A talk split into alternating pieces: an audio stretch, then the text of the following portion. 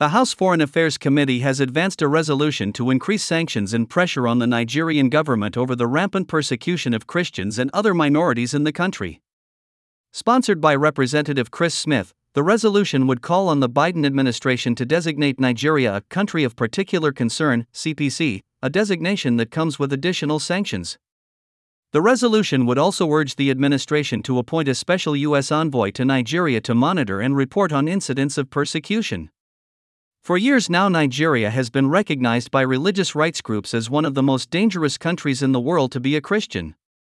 Smith and other proponents of the bill, including Alliance Defending Freedom International, ADF, maintain that adding Nigeria to the State Department's CPC blacklist would be an effective means to pressure the Nigerian government to address the persecution. Record rainfall in Southern California led to flooding and landslides this week, particularly in the Los Angeles area, where the local branch of Catholic Charities is soliciting donations to help with relief efforts. Alexandria Arnold, a spokeswoman for Catholic Charities of Los Angeles, told CNA that the geographic area they serve, which includes the counties of Los Angeles, Ventura, and Santa Barbara, is facing flooding and mudslides expected to be some of the largest and most significant in our county's history. She encouraged people of goodwill to donate to the Disaster Relief Fund of Catholic Charities of Los Angeles online. After years of serious drought, California endured an extremely wet 2023 that saw atmospheric rivers bring drenching rains and mudslides to parts of the state. After four straight days of heavy rain ended on Wednesday, some parts of the LA metro area had received more than a foot of rain. The bishops of Virginia condemned a bill advancing in the state legislature that could legalize assisted suicide, warning that it makes the most vulnerable even more vulnerable and puts them at risk of deadly harm.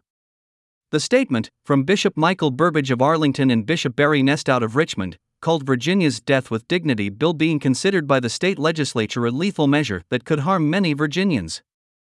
Assisted suicide, the practice by which a physician or other person assists a patient in taking his or her own life, is currently legal in 10 states and the District of Columbia. Though still only legal in a minority of states, several bishops have been raising the alarm on a growing push to legalize assisted suicide in more states across the nation. Today, the church celebrates Saint Josephine Bakhita, a Canossian sister who was kidnapped and sold into slavery in Sudan. Josephine Bakhita was born in 1869 in a small village in the Darfur region of Sudan. She was kidnapped while working in the fields with her family and subsequently sold into slavery. She bore her suffering valiantly, though she did not yet know Christ or the redemptive nature of suffering. When she was bought and freed in Italy, Josephine remained there and decided to enter Canossians in 1893. She made her profession in 1896 and was sent to northern Italy, where she dedicated her life to assisting her community and teaching others to love God.